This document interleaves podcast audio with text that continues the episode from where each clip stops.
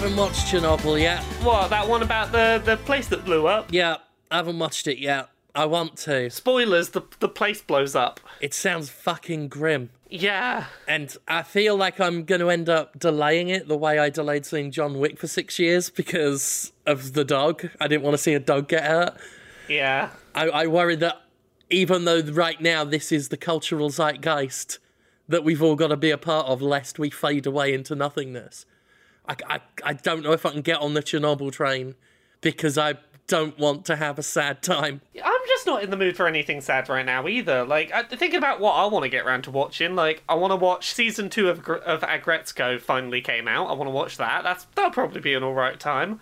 I don't want to get sad about how a whole place blew up and it was quite a sad experience and, you know, you can't go back in there no more because it did a big blow up. Well, you say that. Well. But there was that legendarily famous documentary, The Chernobyl Diaries. Yeah. Utter shit film. I saw that in the theatre. That extended Goosebumps episode and not a good one. How are you, Gavin? I'm fine. The music's pretty good in that show. I like the music in it. It's definitely tough going, yeah. HBO lucked out there. Not with Chernobyl happening, but but there was that whole meme about everyone cancelling their HBO subscriptions after Game of Thrones, and they got desperate with it. Like, they started spamming my inbox with what to do after Game of Thrones, basically on their hands and knees begging me not to cancel. And then they hit, out comes Chernobyl, and everyone's talking about that. They've got this thing called Euphoria, which they're advertising as the most explicit. Like, they're saying there's 16 dicks in one scene. So, like, you can tell they're missing that we want people to watch our shows. They're looking for their next, this is basically pornography, but we gave it enough story that it doesn't just seem like the preamble to the porn. Gavin. Yeah. Gavin. Yeah. 16 dicks in one scene, did you say? Yeah, it could be more, actually. I'm rattling that off the top of my head. It could be more than 16. What is this show called? 16? I need to Google how many dicks. Euphoria. Euphoria. Do you see them all out? I don't know. I haven't seen it, but that's what I heard. Do you see them going in and out and then in and out again? Apparently, it's the most explicit thing ever put on TV. So. It's the most hardcore porn that's ever existed. That's how they should market it. Here is the first thing I read about this show when Googling it. HBO had to edit out 80 dicks from one scene in Euphoria. 80? 80 dicks! Jeez, I was punching a bit low with 16 there then. Yeah, that's just a tiny bit. And I was very impressed with 16. 80 is mind-blowing. That's mega. I'm reading this now. HBO cut about 80 dicks out of one locker room scene in the second episode because there were just too many dicks. And this is HBO. You have to have a lot of dicks for there to be too many for HBO. What a big locker room that is.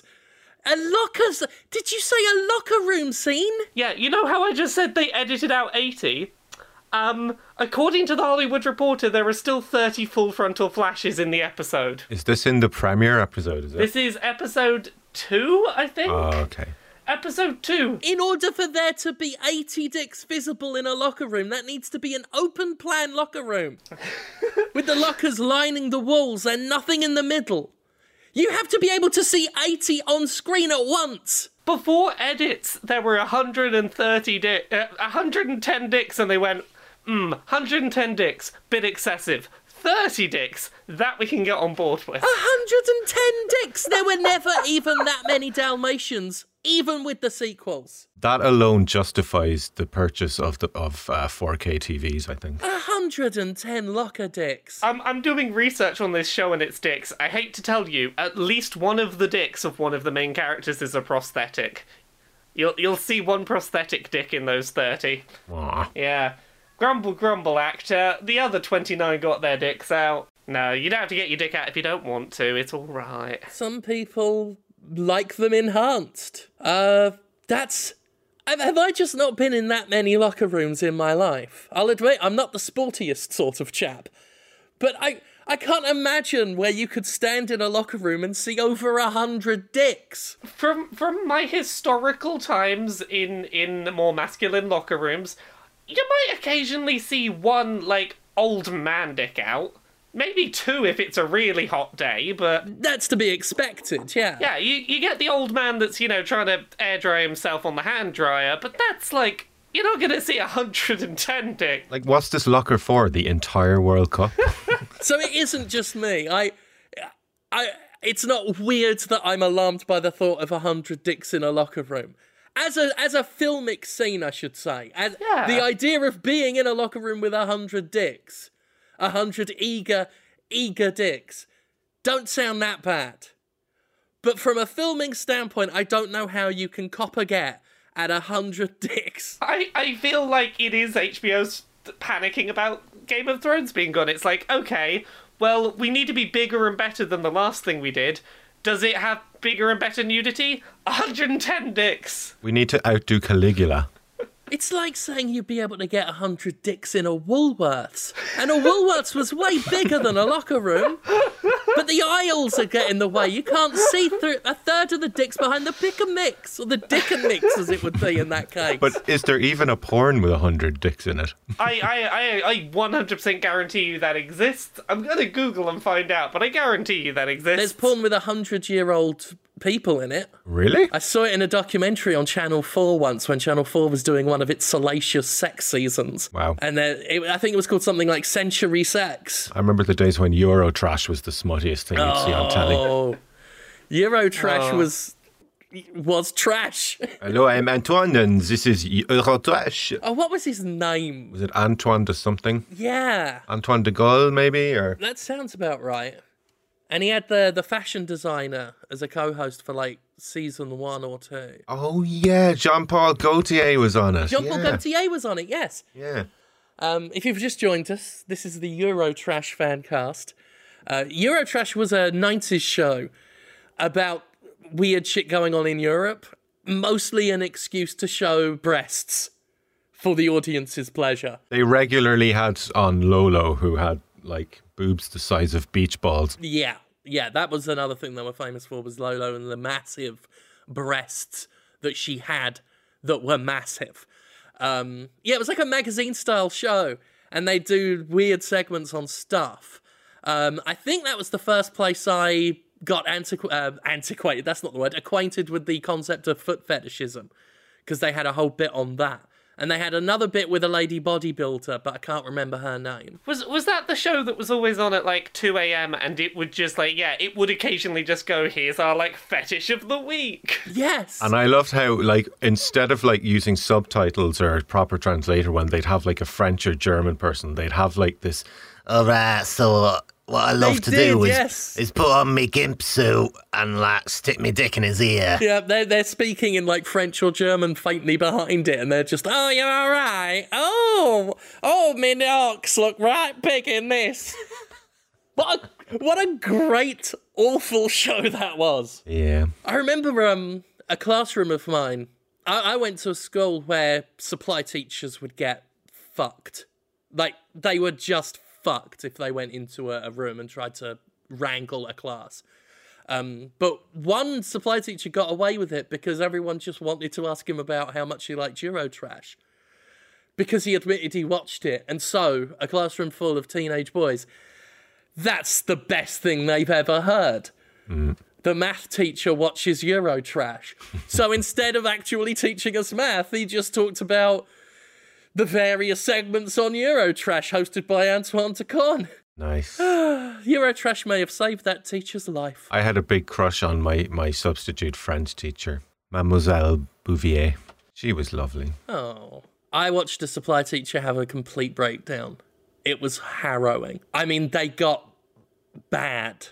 It ended with her fingers shut in the fucking door. It was fucking brutal. Wow. I went to a fairly shit school. The kind where brass knuckles being confiscated pre-fight was not that uncommon. We had one who told us, I'm not becoming a teacher now, and it's because of you fuckers. Nice. I think he failed his, because he you know when the inspector comes in to watch them? Well, I don't know if it's the same in Britain, but that's what happens in Ireland. And we were very badly behaved while his inspector was there. And I think that ruined his career. Oh. Sorry about that. You gone, Laura? Oh no, I'm here. I'm just dealing with a work email quickly. Sorry. I thought you were still googling porns with 100 dicks at once. Oh no, I did find a couple of porns with 100 plus dicks. It's like, oh, Laura's gone quiet. You know, I just had to watch and count the dicks and make sure there really were 100 plus dicks. I can't believe the headline. It's too many dicks. I suppose we should talk about video games. Probably, eventually. If we have to. Sorry, I was just imagining 100 dicks in a locker room and you're trying to find Waldo in amongst them. They should redo that. They should do Where's Wally, but like Where's Willy, obviously you'd call it. Yeah. Really, Why wouldn't you call it that? The Viz could publish it. I hate to tell you, I think it might exist. I'm pretty sure it exists. Really? You gotta find a specific Willy among all the Willies. Do you remember Wicked Willies? I think they were books or something. They were basically... It was one of those things where you look at it and you just think, I don't know what the source is. It's just merch at this point. Like Fat Willie's Surf Shack. Yeah, but they knew well what they were doing when they named that. Oh, yeah. Jim, you can buy a used hardcover copy of Where's Willie for 4p on Amazon UK. 4p? 4p. Fucking hell. I tried to get Francis the Firefly and it cost... They were going to charge $45 for it, but I can get Where's Willie for less than £1. Yeah, 4p. Less than 50p. Well, literally less than 5p. New pence. The subtitle of that book, it's Where's Willie... Have you spotted dick? Oh! That's a 1-2 punch. The weak jab is Where's Willie? You're like, oh, well, that makes sense. Have you spotted dick? Right hook, knockout, down for the count. I am officially KO'd by that. I was not interested in buying Where's Willie, even for four pence, new pence. But for that subtitle, they could have a £5. You know what my favourite thing about this is the Amazon shop page does have some preview page images, and I'm now like, oh, brilliant. Can I see a cartoon dick on Amazon? I'm hunting for one. Why not? Jeff Bezos runs it. Oh, is that a satire joke or not? I don't know. If is that a did I do joke? Oh, I spotted the dick. Oh, I found a dick on an Amazon store page. Great. Well, great. Should we talk about video games? I mean, we can. If everyone's feeling saucy. Okay. Okay. Well, what game do we want to talk about? I know what one I want to talk about this week. Yeah, well, talk about it. I've been really enjoying that Cadence of Hyrule. It's good. It's real good. It's good. Yeah, so for anyone who's not aware of this at all, like, the summary I'll give is, I think it was 2015, this indie company came out with a game called Crypt of the Necrodancer, which was a top-down adventure game that you had to play in time with the soundtrack. You had to, like, hop between squares and attack things in time with the music. Here's a fun mental image for you. I tried that on a dance pad. How did that go? Not well. So, yeah, it was a pretty brutal roguelike. It was very punishing. Like, the original Crypt of the Necrodancer was very, like, you fucking lose everything if you die. Start right the fuck over. Get back to the beginning. And somehow this indie dev has convinced Nintendo to let them basically make a Zelda version of it. For anyone who tried Crypt of the Necrodancer and found it, like, impossibly difficult, this is definitely toned down in difficulty quite a lot. There's a lot of concessions made to make it feel more like a Zelda game and be less punishing. You don't lose, like, your collected heart containers, your hookshot, your bow and arrow, your new swords. Any of your, like, world progression or stuff that makes you a stronger character doesn't get lost between runs. The world doesn't randomise between deaths, and you've got warp points so that you can continue exploring the world. Like, it is fairly forgiving. It's not expecting you to do 10, 15, 20... like, start from scratch runs before you finish this thing. I prefer the roguelikes that do it like that. Like, yeah. You know, that's part of what got me into The Binding of Isaac was the fact that as you played, you naturally got things for keeps. That's the thing with this is, like, you you do lose some stuff upon death. Like, I think all you lose is you lose your rupees, which are for buying certain items on the overworld.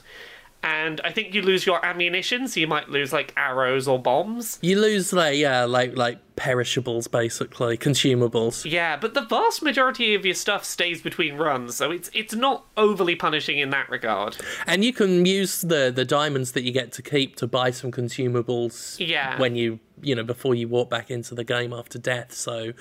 There are some concessions made to make this one a lot more readily accessible and give a sense of progression a lot more. Yeah. I think that the smartest thing they did was that whole...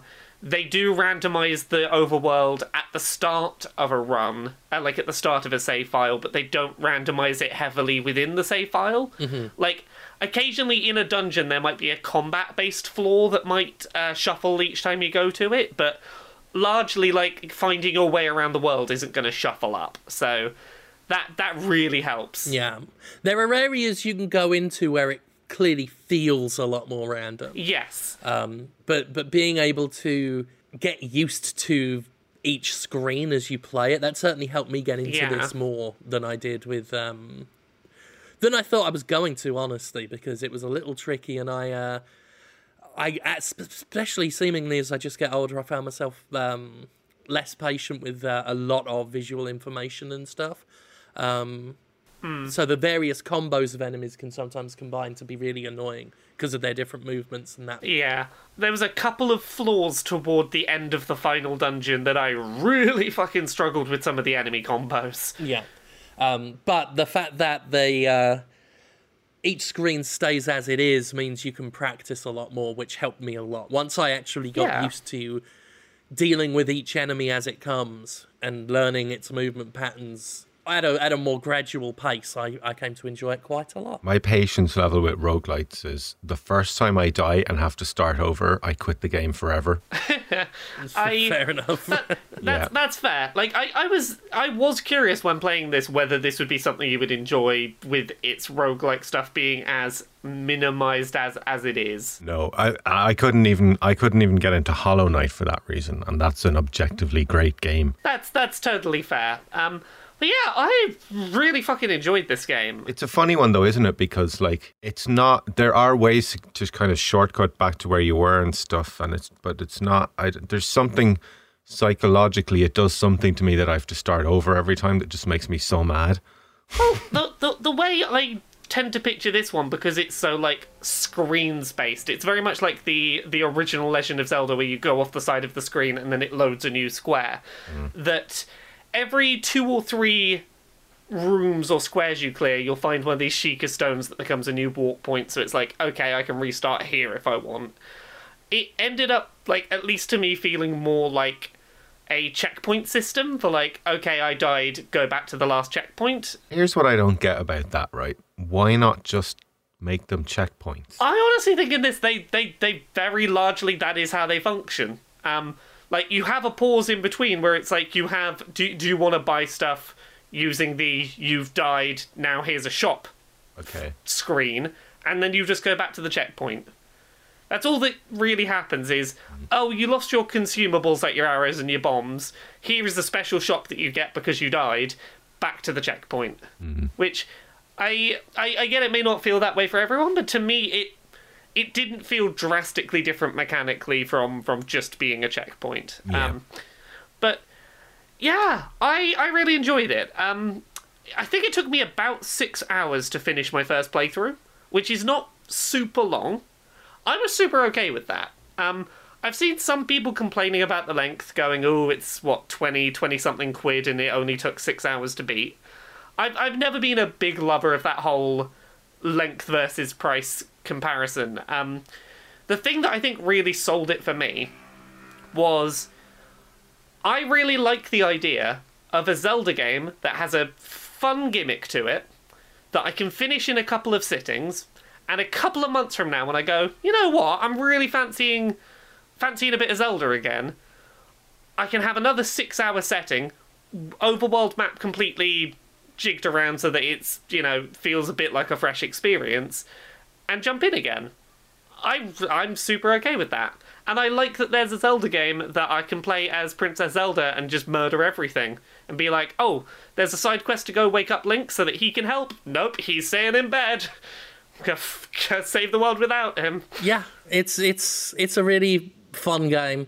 And I do like that, depending on who you play as and what you get, you can certainly find weapons that make dealing with it a lot easier. Plus, you can turn the... I believe you can turn the beat requirements off, so you can just play it like a more regular roguelike if you want. Yeah, you can turn it to, I think it's called fixed beat mode, where instead of having to keep in rhythm with the music, enemies move one tile when you move one tile. Yeah. Which makes it more like you can take your time and treat it almost like a strategy game at that point, but I enjoy doing it to the rhythm. Yeah, that makes it a very much a very classic roguelike style. Yeah. But yeah, like I haven't been tempted to try it yet because I feel like it defeats the object of the game. Yeah. It defeats what makes the game, you know, really worth checking out. Yeah. Here's the thing. I've played it through as Zelda, and I've started a playthrough as Link. And when I've finished both of those, down the line, I might try a permadeath run in that fixed beat mode so that I can stop and think and treat it almost like a permadeath top-down strategy game, just to see if that helps me to really get a grip on those enemy movement patterns and how best to deal with them. Yeah. Before I then go back in the future to go, okay, I'm confident I know what I'm doing. Now let's try it in time with the music in permadeath. See if that's doable. That's the thing. The fact that I'm looking at this game going like, oh, I can already see how I might wring more content out of this, is a good feeling. Yeah, it was a good...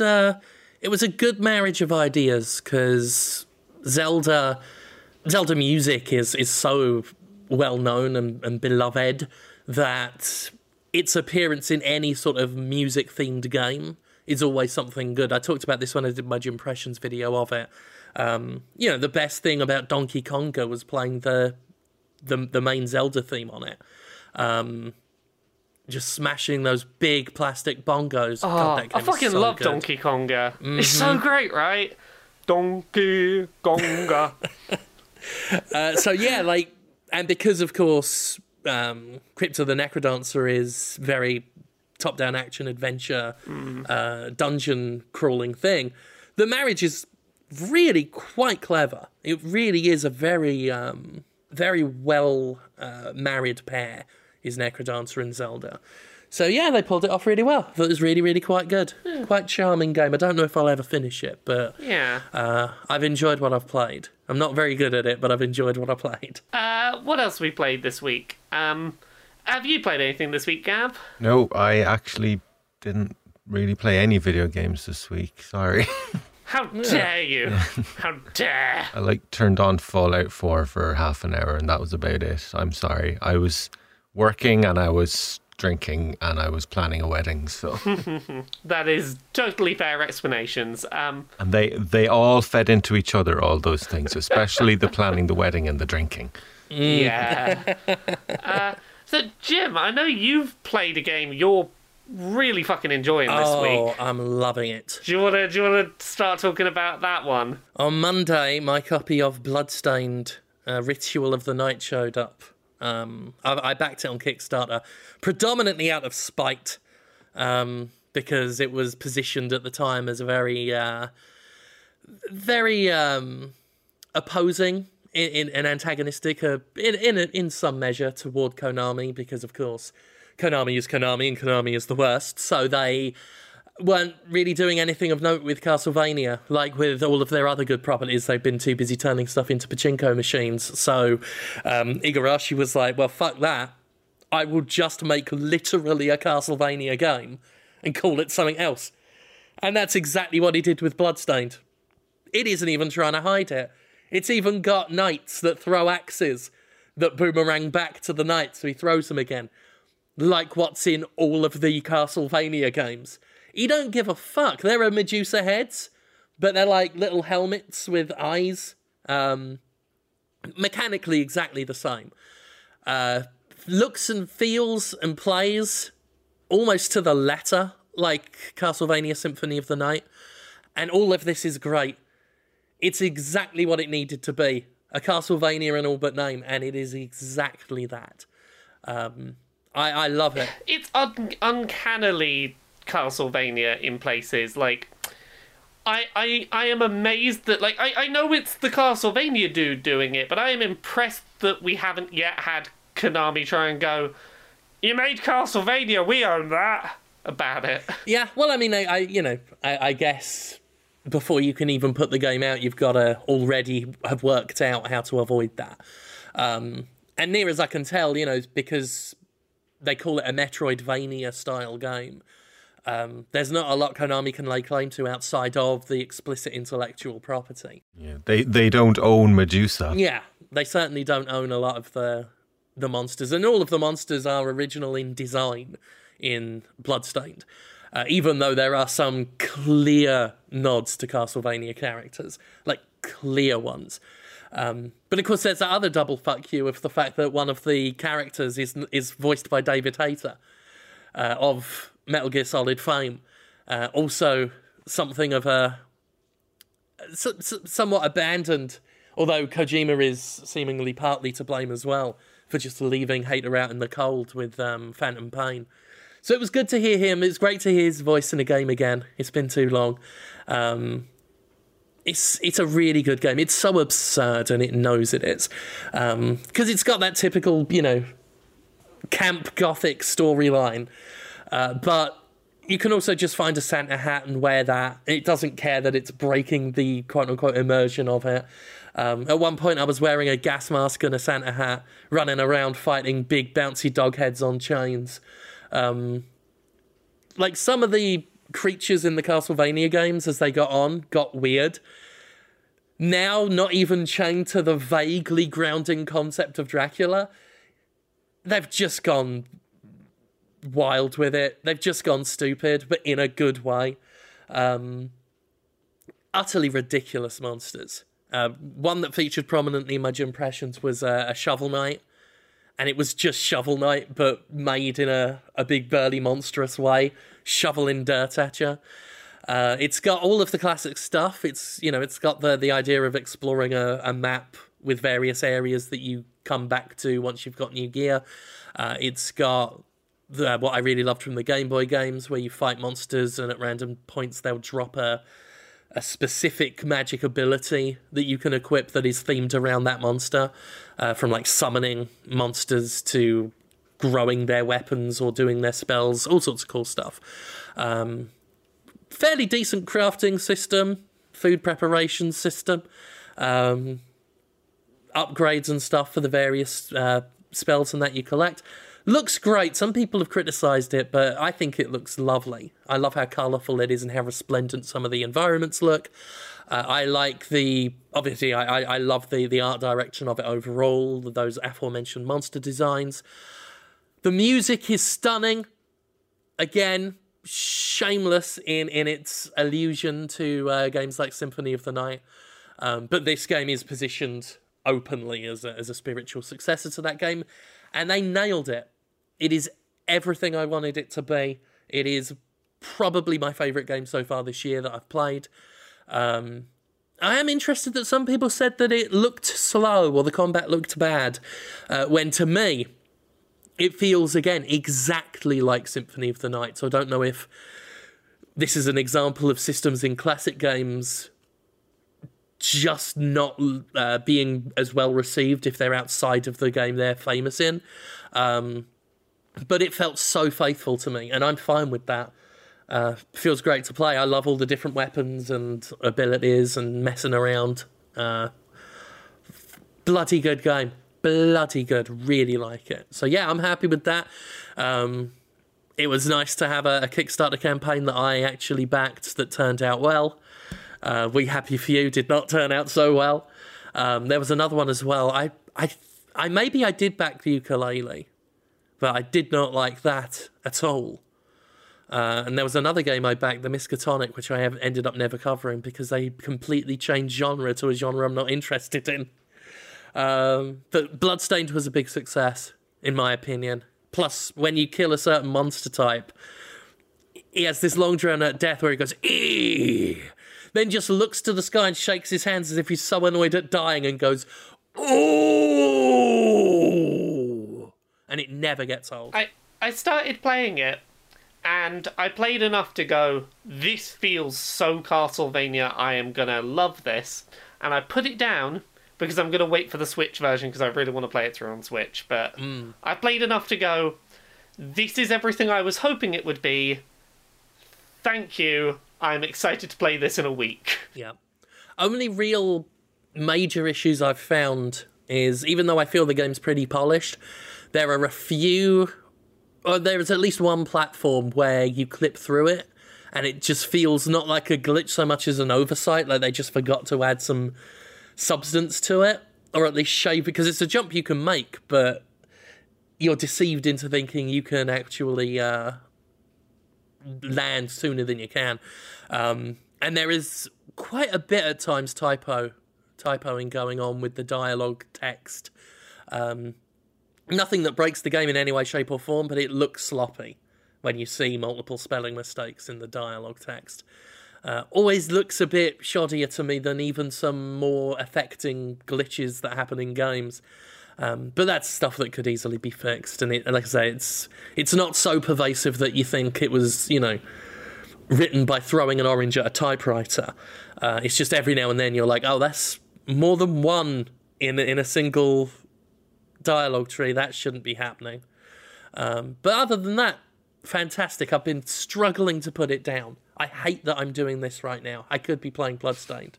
Okay, bye. Why not do it? Play it while you're on air. Why not? Wouldn't work because I would instantly throw my headphones away so I can listen to the music. Such a good soundtrack. God damn. Oh. It's nice. It's nice to see that Castlevania is preserved. Yeah.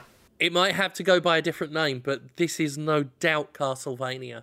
And it's the Castlevania Konami was too much of a shit to not want to produce. It's nice when you get those, here is a spiritual reimagining of a thing, and it actually feels like the thing that is being remade. Like, every time you get something like a ukulele or a Mighty Number 9, that's what you want.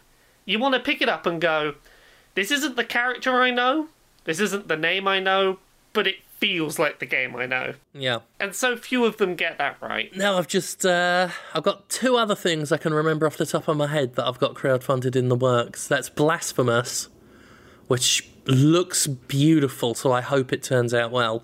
And The Good Life, which is the Swery 65 thing. The Good Life. And I've already played that really early demo that just showed off concepts of it, and even that was entertaining. That was that the one where you just run around the town and talk to people? I think you solve some light puzzling, like light stuff. It was mainly just, here is an environment, get a feel. You got to stop a car or do something with a car. Can't quite remember. It was a very pretty little demo. Yeah, and Swery's earned my trust with Swery's his work. Swery's a good boy. You know, Deadly Premonition, of course, is one of my favourites, and I really like D4 as well. I thought D4 was fantastic. D4 was fascinating, yeah. And it breaks my heart that never got finished properly.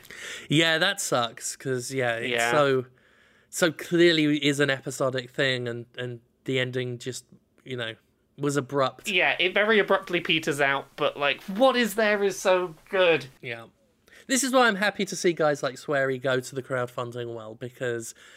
their work does not quite have the same chance in a AAA environment. Exactly. So yeah, what happened this week? What things happened? I'm having a look. I can't remember if we talked about it this week. A lot of people who like Pokemon got very upset this week because the new Pokemon's not going to have every single one of the Pokemon in it. People are very upset about that. A lot of people are like, oh, this is the end of the world, Pokemon is not a good game anymore, etc. I get why people are upset. Pokemon as a franchise has spent the last decade plus going, hey, the whole thing is that you can always bring your collection forward to the next game and, you know, you'll always have all of your Pokemon that you've ever caught forever. And, yeah, I can see how it feels like a letdown. I know for myself, having gone and got all those shinies in Let's Go, and I was like, oh yeah, I'll do that. I'll be able to bring them forward to the next game. I was a little bit disappointed to go, oh, that shiny collection might just kind of get stuck here for now, and that's it's whatever. But I think the level of vitriolic anger I have seen has been mildly terrifying. Yeah. Pokemon makes people get super mad. Take that sentence and repeat it, and there's what I just basically think about all of gaming for the last couple of weeks. That's fair. Oh, Fallout 76 people finally got their canvas bags 6 months later. Wow. They arrived before the NPCs did, at least. I genuinely forgot that that was the thing they promised people, and I'm surprised that they didn't, like... There's a bit of me that assumed that they were just like, we'll say we'll send them canvas bags. We won't, because I'll forget about it by then, but we'll say we will. I mean, the great canvas shortage of Northern America must have hit pretty hard. Because I know unavailability of materials, the unavailability of canvas in the Americas was what stopped them doing this in the first fucking place. But yeah, as I was doing my post-mortem video on Fallout 76, which went up last week, as I was doing that, they confirmed they were just about to send the bags out. But yeah, in the months since, it was easy to forget that there was ever supposed to be a follow-up. Yeah. Because everyone just remembers the meat of the bag situation. I forgot they agreed to send bags out. I remember the bit where they were going to give you a $5 in in-game currency, which wasn't enough to buy an in-game bag. Yeah, you couldn't get the mail carrier outfit that had the bag.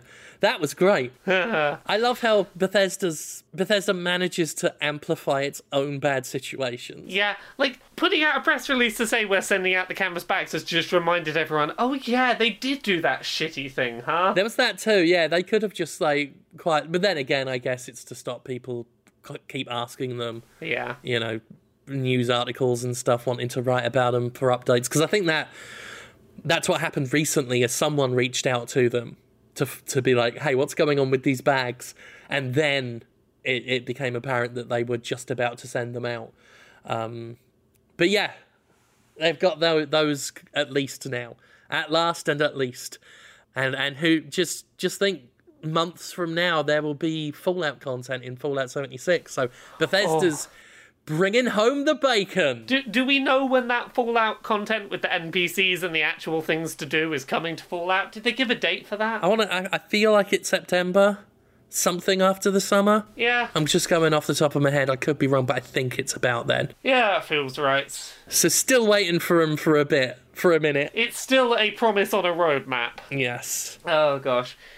Yeah, this has been a weird old week in games because, like, it always is after E3. There is, like, we did all the news. No one wants to put games out because they'll get swamped under E3, so not much comes out. It's been a weird limbo this week. Yeah, people liked our big, long discussion last week. Yeah. They also really liked that we did put that limiter on the recording, so the sound levels were a lot better. Oh, it worked. Apparently so, yeah. People have been... Good.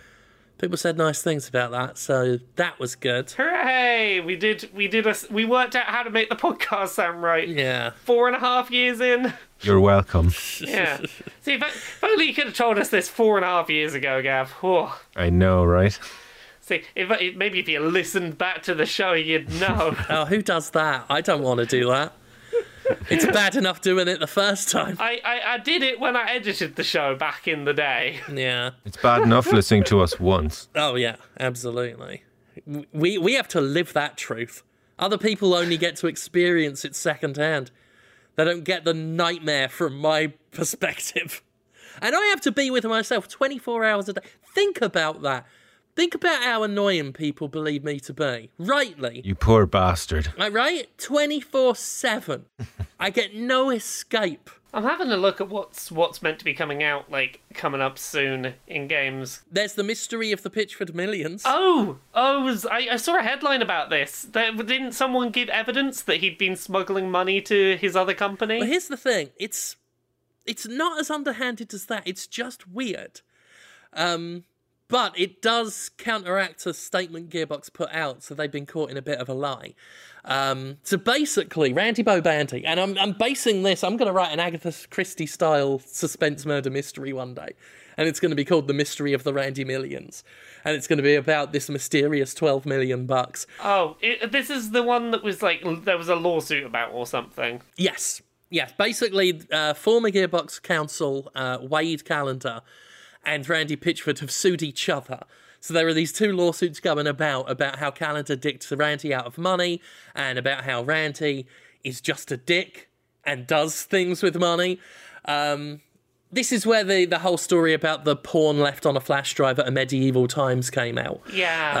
Randy Pitchford put squirt porn on a flash drive, the same flash drive that had sensitive work documents on it. This also overlapped with that story about the Claptrap voice actor that made a lot of allegations. He kept referencing that 12 million. He made, David Eddings, and this is another situation where someone just made things worse for themselves, where Eddings was talking about not coming back to voice Claptrap. Pitchford decided to kick off about it on Twitter, and Eddings fired back with, right, remember that time you physically assaulted me? And then just among the accusations with Eddings, the 12 mil came up. So Gearbox's response to this idea that Randy Pitchford had siphoned off $12 million for himself, they said that claim had no basis in reality or law. And it turns out it does have a basis in reality. Whether it does in law is another matter entirely, but the 12 million exists.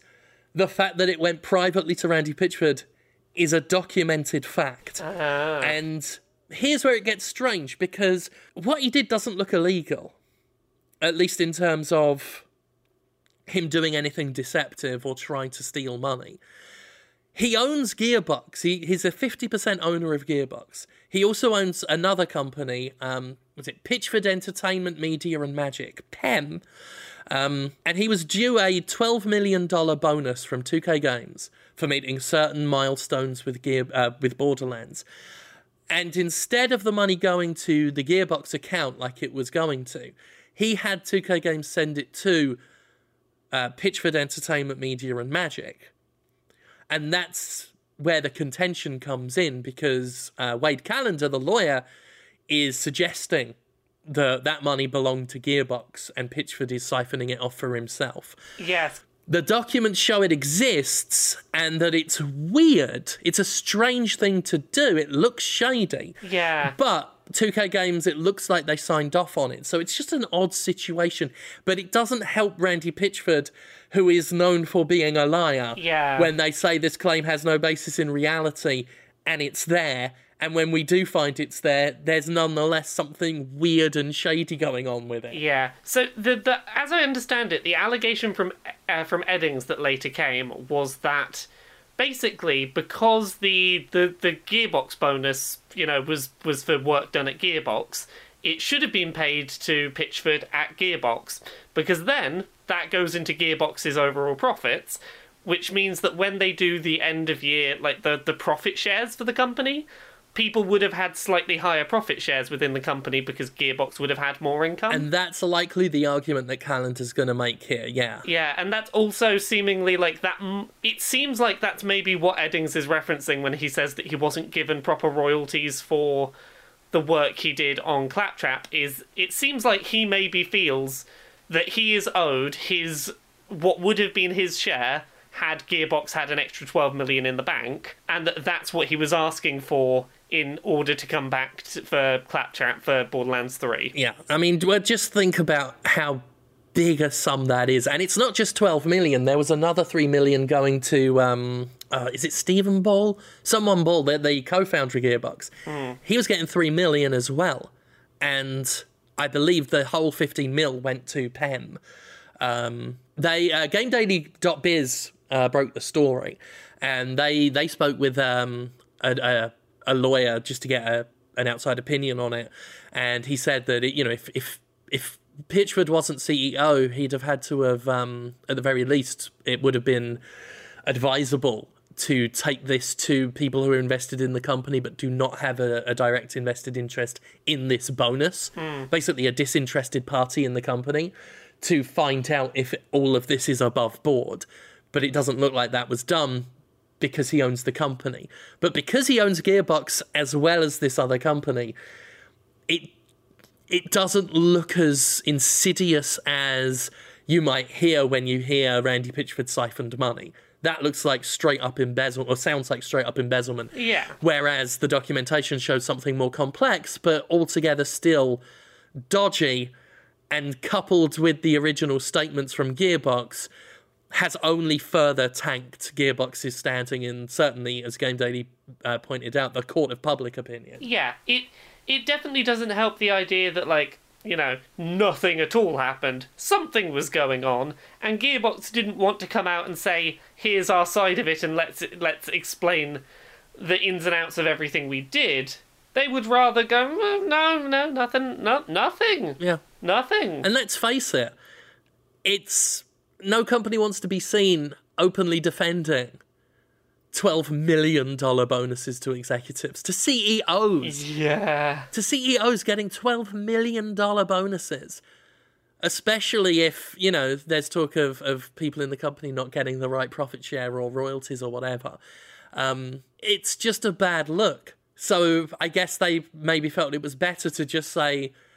because I know they can make some sort of argument that, well, when we said it had no basis in reality, we meant this, the whole allegation or whatever. But they really made it sound like that 12 mil accusation came out of literal nowhere. Yeah, the 12 million just never existed in any way, shape or form. Yeah, so it's just another example of Randy Pitchford in the news for something that isn't really about Borderlands 3, but is more about him being a continuing ass-ring circus. Yeah. So after we recorded last week's episode, there was a brief update I wanted to hit on the whole CD Projekt Red thing that happened last week with the advert with the trans woman with the very, very hyper-detailed veiny penis situation.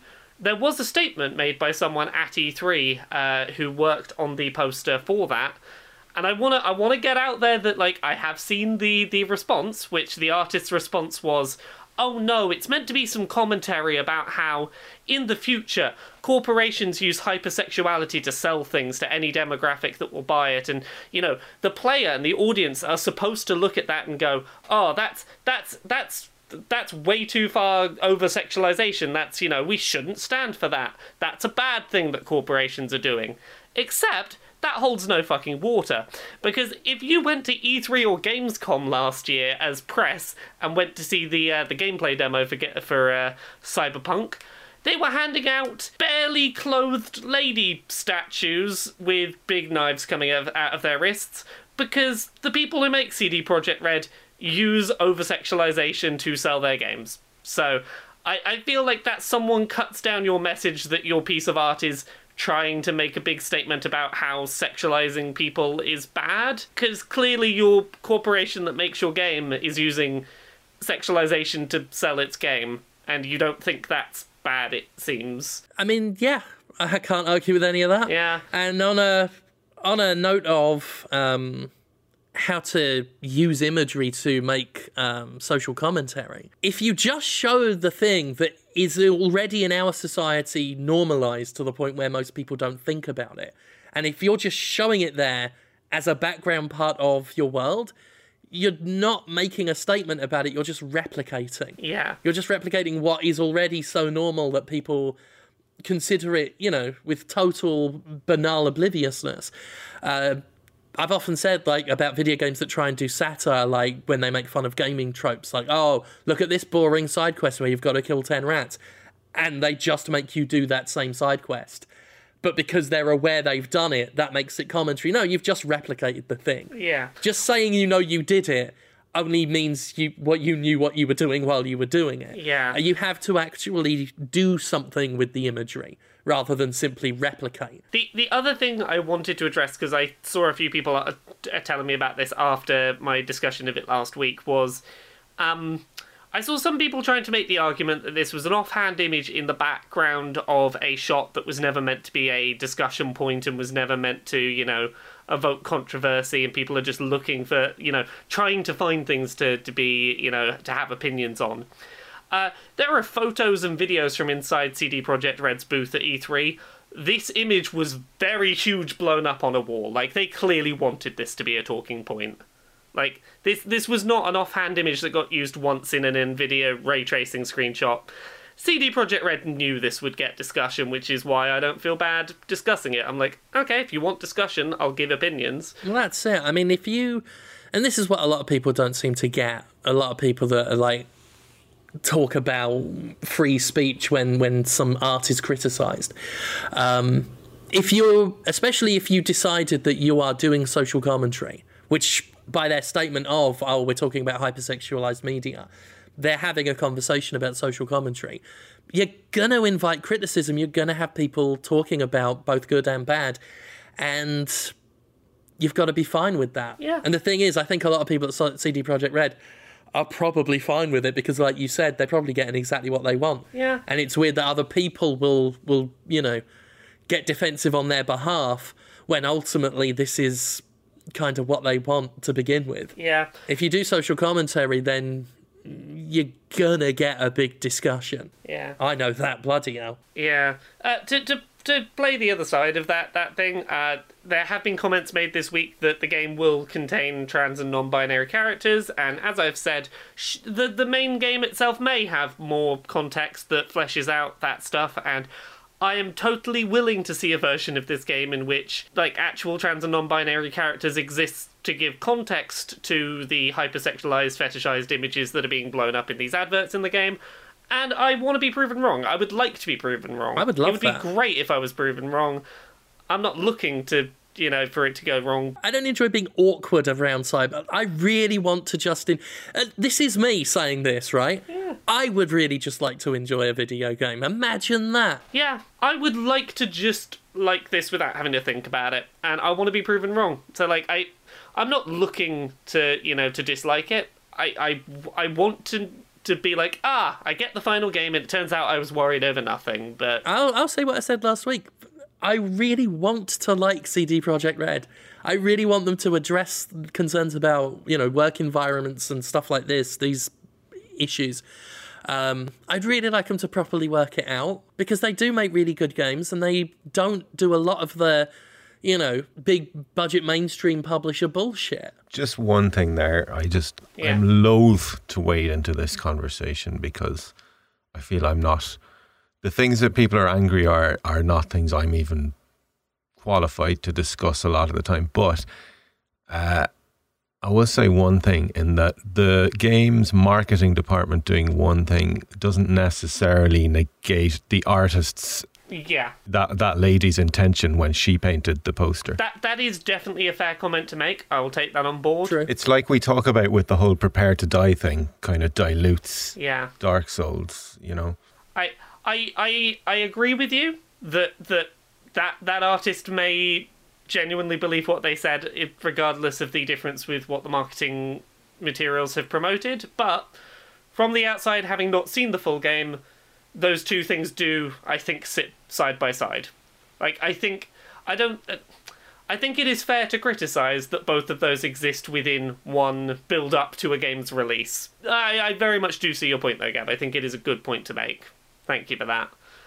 But yeah, before we finish up, a couple of games I didn't realise were so close to coming out. That Judgment's coming out this week. Mm-hmm. It's on what, June 25th? I think so. I'll have impressions up, blimey, tomorrow? Yes. I'll have impressions up tomorrow. It's really good. Well, in that case, does tomorrow as in like tomorrow from when we're recording this or from when it goes up? Yeah, it should be tomorrow. Tomorrow. Do you have any thoughts you want to share on it? I mean, I already did, really, with previous episodes, but it's fantastic. Does it continue to be how you felt about it, then? Yes, it is.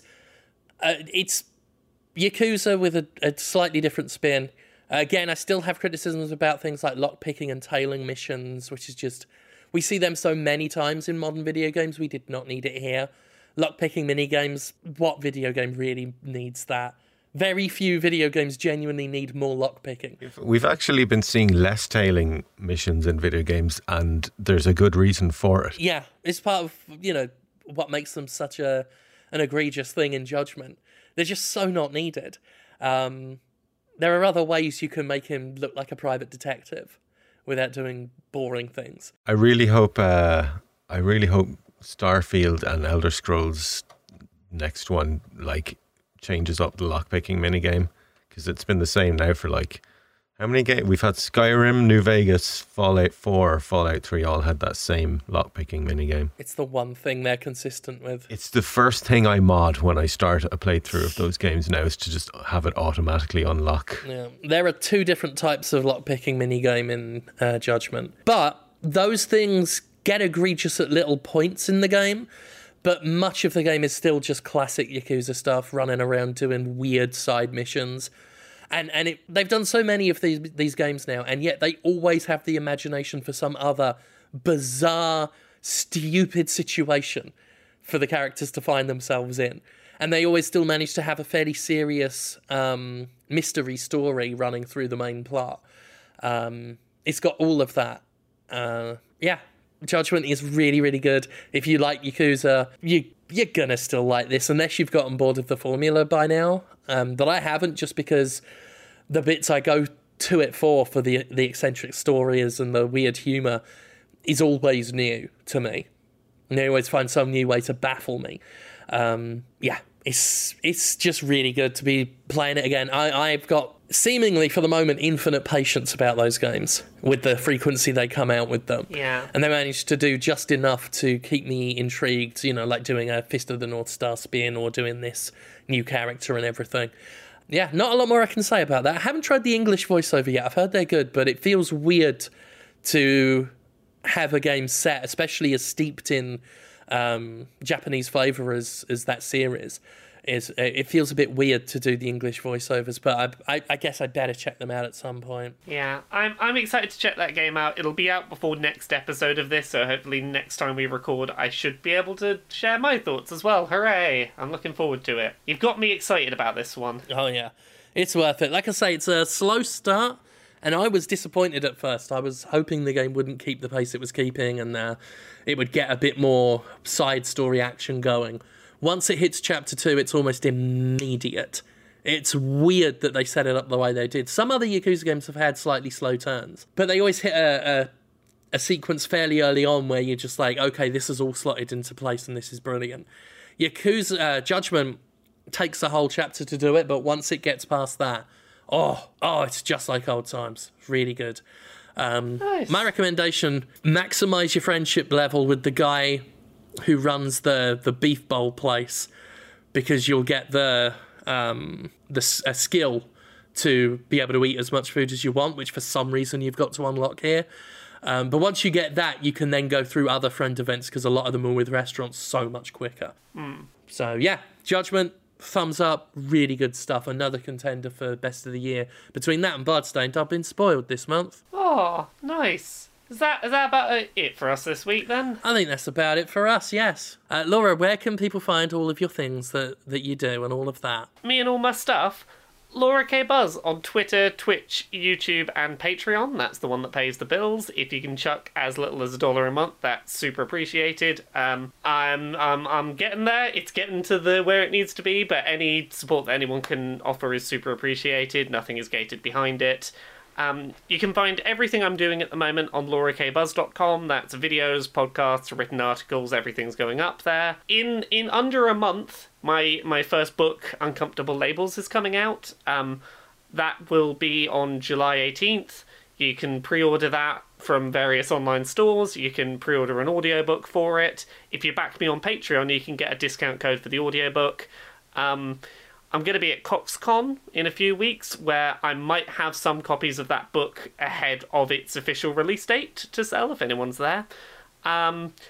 Things I Learned from Mario's Butt, that is a coffee table book about video game character butts that will hopefully be out at the end of the summer. I'm on Tonal Whiplash, it's an interview podcast where I ask alternating serious and silly questions to interesting guests. And Laura K. Buzz will be on My Brother and Me, is a podcast that you should probably listen to, I would suggest, within the next 3 weeks. Dice Funk, it's a Dungeons & Dragons podcast. Season 6 has just started. It's a self-contained story. I play a little trash gremlin that murders people. It's great. I think that's it at the moment. I'm doing a lot of shit. Good. And Gavin, music, the music man, he does the music. Where can we hear all of that and follow you around? Find all my songs on YouTube, on Spotify, on everything under Miracle of Sound. and you can support me on Patreon under the same name. And I just released a whole bunch of new merch stuff, and it's the first time I've been able to confidently say this, that my new merch looks very good, and I'm very happy with it. So it's miracleofsound.fanfiber.com, and you can get t-shirts and mugs and hoodies and tracky pants and caps and all that kind of stuff. So nice. Go buy some, because it helps keep me in a job. If you like the music, because I know a lot of people who listen to this podcast don't even have never even heard my music. So only buy it if you're a fan of the music. but buy it if you're a fan of the one song he did, Commander Shepard. Laura, you'll be brokenhearted to know that's not one of the t-shirts, unfortunately. Oh no. What will I do? I don't know any other of your songs, Gab. Even had I wanted to, you'd be getting into dodgy legal waters there, probably. So. Trust me, I know that one. Having had a lovely 2-hour call with a lawyer today, I know that feeling. Mm. Alrighty. Yeah, not a lot from me. You know my wheres and whereabouts. Thank you, as always, for your support, for sharing all of the whatnots. And, yeah, we'll see you next week. Bye. Bye.